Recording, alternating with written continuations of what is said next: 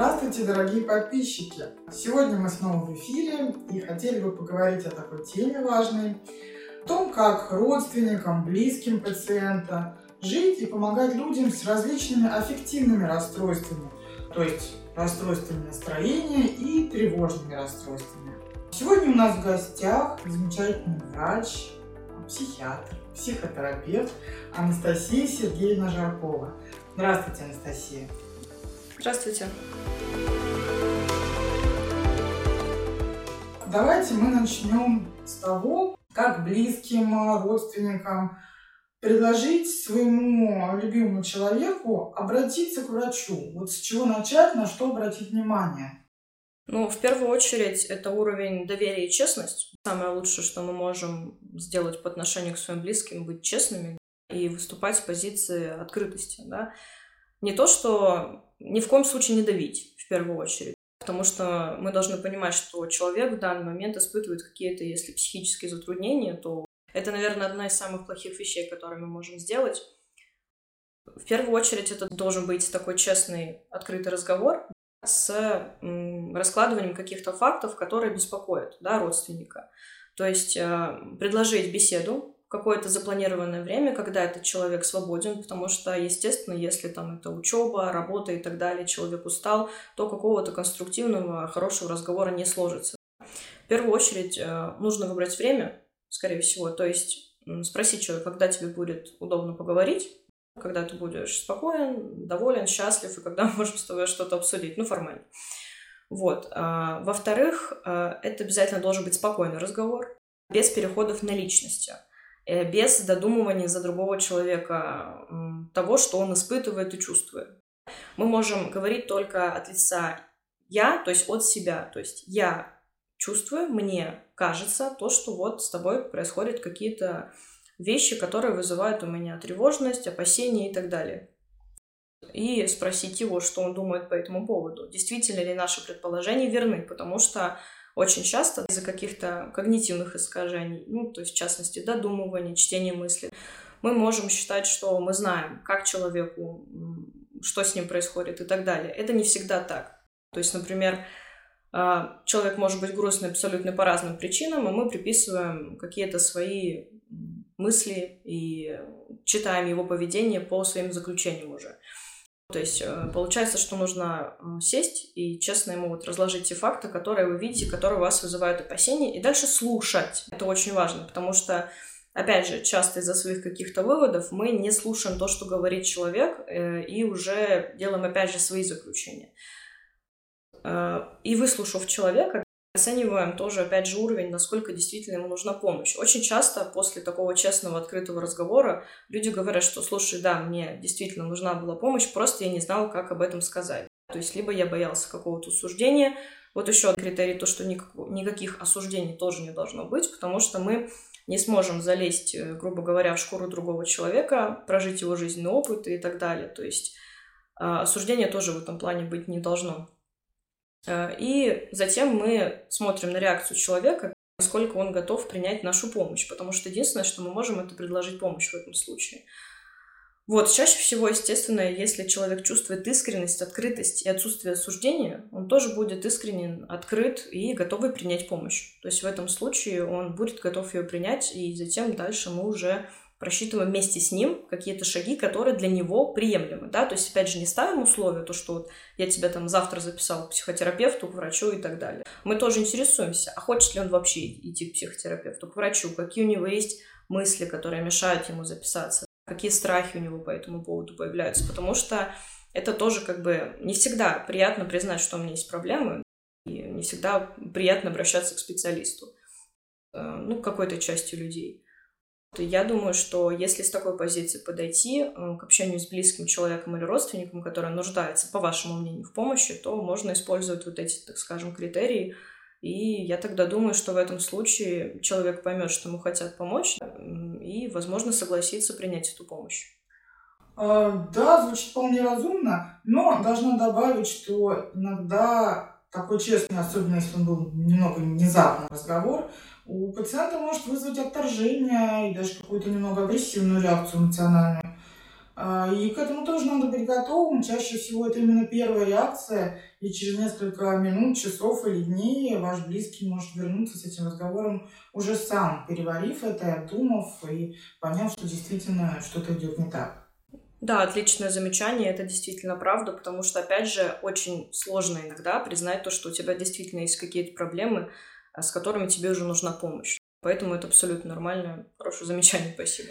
А, тем более, что у нас а, взрослые люди, им очень тяжело действительно признавать, что они с чем-то не справляются. Это, это большая проблема для них, и им нужно, им нужна зона безопасности, Ирина, чтобы это признать. А, вот такой вопрос. Вы говорите, что не надо давить, и это звучит совершенно правильно. А, но иногда очевидно, что с близким происходит беда какая-то, что ему прям очень плохо, это видно, но он так вот по первому разговору говорит, что у него все хорошо, он никуда не пойдет, ты выдумываешь глупости. Надо ли уговаривать, если вам очевидно, что происходит что-то плохое с человеком? Ну, опять же, это очень индивидуально, зависит от того, насколько люди знают друг друга. Может быть, этот человек знает, что можно немножко, грубо говоря, там, быть на более настойчивым. Тогда человек, там, например, все-таки обратит внимание на свое состояние, задумается об этом и обратится за помощью.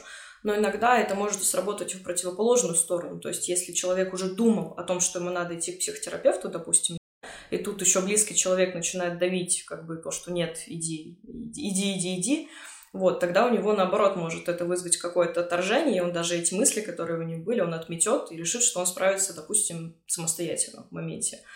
То есть это такая очень тонкий баланс, потому что все-таки, если мы говорим про психотерапию, это должен, да и про психиатрию тоже, это должен быть выбор человека. То есть он должен понимать и осознавать, потому что если этого не будет, то, соответственно, результаты психотерапии, ну и психиатрической помощи которые требуют постоянного приема медикаментов, соблюдения режима сна, бодрствования.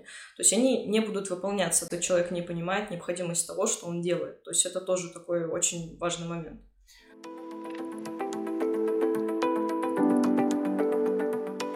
А вот как вы, как э, психотерапевт, смотрите на такую ситуацию, когда близкие э, приглашают для своего опять же, родного дорогого человека, психолога, психиатра инкогнито, потому что сам пациент отказывается идти, они считают, что нужно бы на него посмотреть, выставить какой-то диагноз, вот они таким образом пытаются его полечить.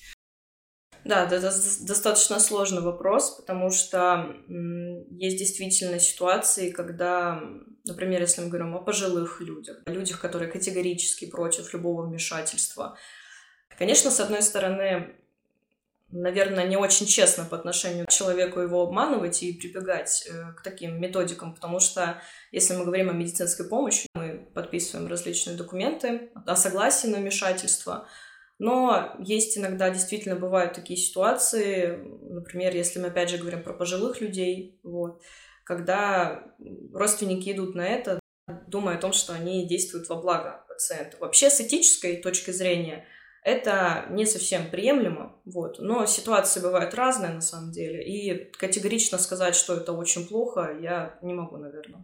Такая серая зона у нас.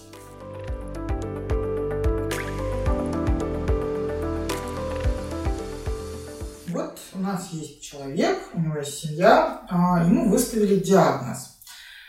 Как близкому реагировать на то, что поставили диагноз депрессии или биполярное аффективное расстройство. Это тоже может пугать, когда у твоего э, любимого человека какой-то серьезный диагноз. Как с этим справляться? Да, конечно, это очень неприятно пациенту, клиенту услышать диагноз, так и родственникам, близким людям узнать о, том, что, о том, что их человек страдает э, каким-то определенным расстройством настроения. Вот, в первую очередь, как я всегда говорю, конца света не произошло, да, и что бы ни случилось в жизни, какие-то выходы, варианты есть всегда, в любом случае. В первую очередь, э, это психообразование для родственников и близких. То есть люди должны понимать, с чем они имеют дело. Есть разные группы для родственников больных биполярным расстройством, там, пограничным расстройством личности, депрессивными расстройствами, где именно рассказывают основу как это заболевание развивается, что происходит, какие критерии у него существуют, какая терапия принимается пациентами. Вот. Ну и, конечно же, э, принятие со стороны родственников пациента тоже. То есть то, что они не воспринимают штуки, сразу вешают ярлык по отношению к человеку, а продолжают к нему относиться как прежде, только учитывая какие-то особенности, вот, которые они узнают. А, есть еще также разнообразные книги, там, а биполярное расстройство для чайников, скажем так, но они действительно существуют. А, на сайте Международной классификации болезней можно посмотреть симптомы этого заболевания, чтобы быть в курсе и понимать, что это такое и вообще как с этим в конечном итоге. Самое важное то, что не показывает, что случилась какая-то огромная трагедия, потому что по факту, ну, очень много людей страдают различными эффективными расстройствами, но при этом они живут, работают, э, создают семьи, все у них как бы более-менее стабильно, да, если это хорошая психотерапия и стабильная медикаментозно хорошо подобранная терапия. То есть это тоже нужно понимать. А, и в том числе э, создать какой-то очень хороший комплайнс, да, то есть очень хороший альянс совместно с человеком, который страдает такими расстройствами, и опять же исходить из позиции честности и доверительности, и открытости. Это, наверное, самое большое и самое лучшее, что мы можем сделать для своего близкого человека в этом случае. А, может быть, даже имеет смысл, а, если выставлен диагноз близкому человеку, ребенку, мужу, жене, самому сходить к психологу психотерапевту, поговорить об этом, чтобы понять, как с этим работать, справляться. Да, да, я согласна полностью, даже именно конкретно к этому психиатру или конкретно этому там клиническому психологу, которые выставили диагнозы, а, обсудить а, ситуацию, насколько позволяет да, там клиент или пациент э, а, поделиться какими-то данными, потому что, ну, не все хотят, чтобы родственники там полностью знали о происходящем. Но, то есть обозначить какие-то границы вместе с доктором, да, либо вместе с психотерапевтом, и с родственниками поговорить, и чтобы доктор объяснил, что, как делать. Вот, также, несмотря на то, что это достаточно в некоторых моментах э, тяжело принять и есть особенности проживания с людьми, страдающими эффективными расстройствами, родственники также могут проходить психотерапию, а, вместе с психотерапевтом и тоже разбирать эти проблемы, особенности, вот, чтобы было тоже как бы более проще принять и жить с этим и нормально функционировать, как обычно.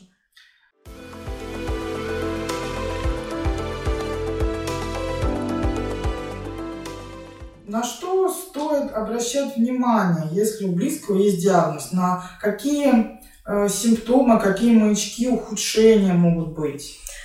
Самое главное для пациентов с эффективными расстройствами и тревожными в том числе, это в первую очередь распорядок дня. То есть железобетонно должен быть хороший сон, да, это минимум 6 лучше 7-8 часов, кому-то требуется иногда больше, там около 9-10 часов. Но это очень важно, потому что малейший какой-то провал во сне в течение там пару-тройку дней, и состояние может ухудшиться даже несмотря на терапию. Вот, соответственно, близким людям или проживающим, да, с человеком, страдающим аффективным расстройством, э, это можно тоже как бы проконтролировать, посмотреть и порекомендовать лечь пораньше там, или там, не забыть принять таблетки на ночь. Э, во-вторых, это режим питания, потому что это тоже важно, так как иногда пациенты в силу состояния или клиенты забывают э, о том, что у них должен быть прием пищи, вот, что тоже как бы влияет на их состояние, потому что начинается дефицит каких-то важных э, микроэлементов, витаминов, которые тоже сказываются на состоянии и могут его даже ухудшать в некоторые моменты. Третье – это обязательно стандартные рекомендации физические нагрузки, небольшие, без перегрузок – потому что в последнее время появились достаточно крупные публикации, которые говорят о том, что физические нагрузки улучшают течение депрессивных э, расстройств. И то есть очень много достаточно исследований за последние 10 лет, насколько хорошо физические нагрузки влияют на метаболизм нейромедиаторов различных в головном мозге, которые участвуют в процессе формирования различных э, заболеваний да, и различных расстройств эффективного спектра. Главное, чтобы они были умеренные потому что иногда, например, пациенты в гипомании, да, при биполярном расстройстве, это подъем настроения с гиперэнергизацией, гиперактивностью, они могут чрезмерно заниматься физическими нагрузками, это тоже, соответственно, нужно контролировать.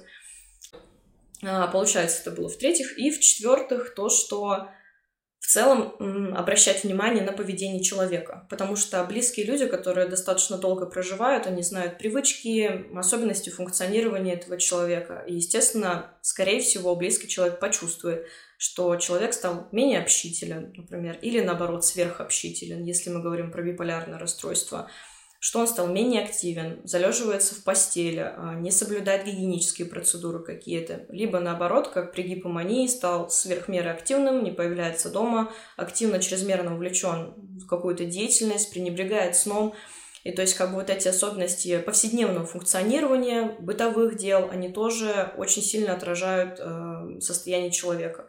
И в-пятых, скажем, в пятую очередь уже получается, да, это опять же непосредственно разговор о том, как чувствует себя человек. Потому что иногда вот такие критерии, как сон, поведение, они уже даже могут быть во вторую очередь, потому что все-таки какие-то мысли, они первичны. И можно уже даже на ранних этапах заметить, что что-то идет не так, если, опять же, есть какой-то честный разговор, и когда пациент честно делится своим настроением и своими ощущениями с э, своим близким. То есть у нас все начинается с налаживания отношений внутри семьи. Для этого существует семейная психотерапия, да. Вот тоже отличный вариант, кстати.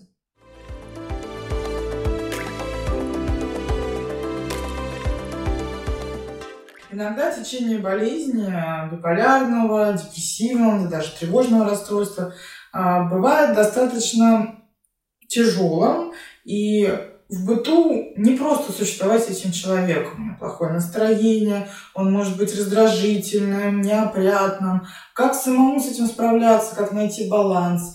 А, иногда бывает чувство вины, что человеку рядом с тобой больно и плохо. Вот как, как это проживать все самому? Да, это действительно чаще всего бывает очень непросто. В первую очередь помнить о том, что это все-таки заболевание.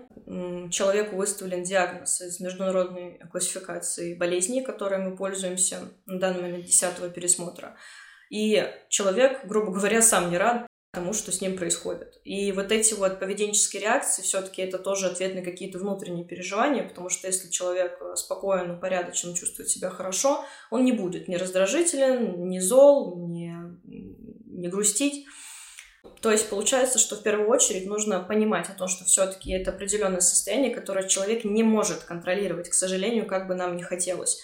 В первую очередь тут же вступает психообразование, Важно понимать, какие симптомы у данного заболевания и понимать о том, что человек э, сам не контролирует иногда то, что с ним происходит, и что он это делает не специально, там, чтобы навредить, сделать больно, сделать неприятно. Скорее всего, в этот момент ему тоже больно, неприятно, и он тоже переживает определенные страдания.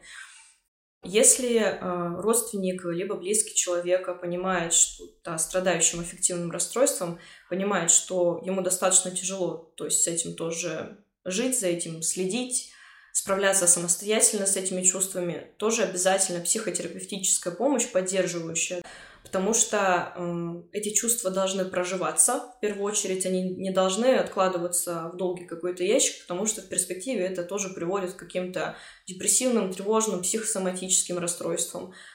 То есть это тоже должно обсуждаться, проговариваться и переживаться вот в моменте. И, конечно же, а, опять же, с пониманием относиться э, к ситуации. И в моменте, если человек понимает, что, опять же, начинается какое-то отклонение, скажем так, либо провал, либо подъем, да, если мы про биполярное расстройство говорим, тоже, чтобы он обращал внимание и, например, возможно, советовал обратиться за коррекцией терапии к врачу, либо к психотерапевту. Потому что тоже не всегда пациенты в моменте понимают, что там это раздражение либо злость чрезмерная, она вызвана именно ухудшением заболевания. Можно не связывать ее с какими-то бытовыми факторами тоже в том числе. Поэтому это тоже важно помнить.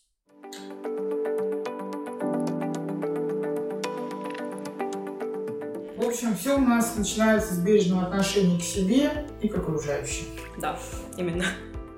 Спасибо, это была очень важная тема, и, в общем, замечательно, что вы пришли ее с нами обсудить. До свидания. Спасибо вам большое за приглашение. Надеюсь, кому-то будет полезно. До свидания.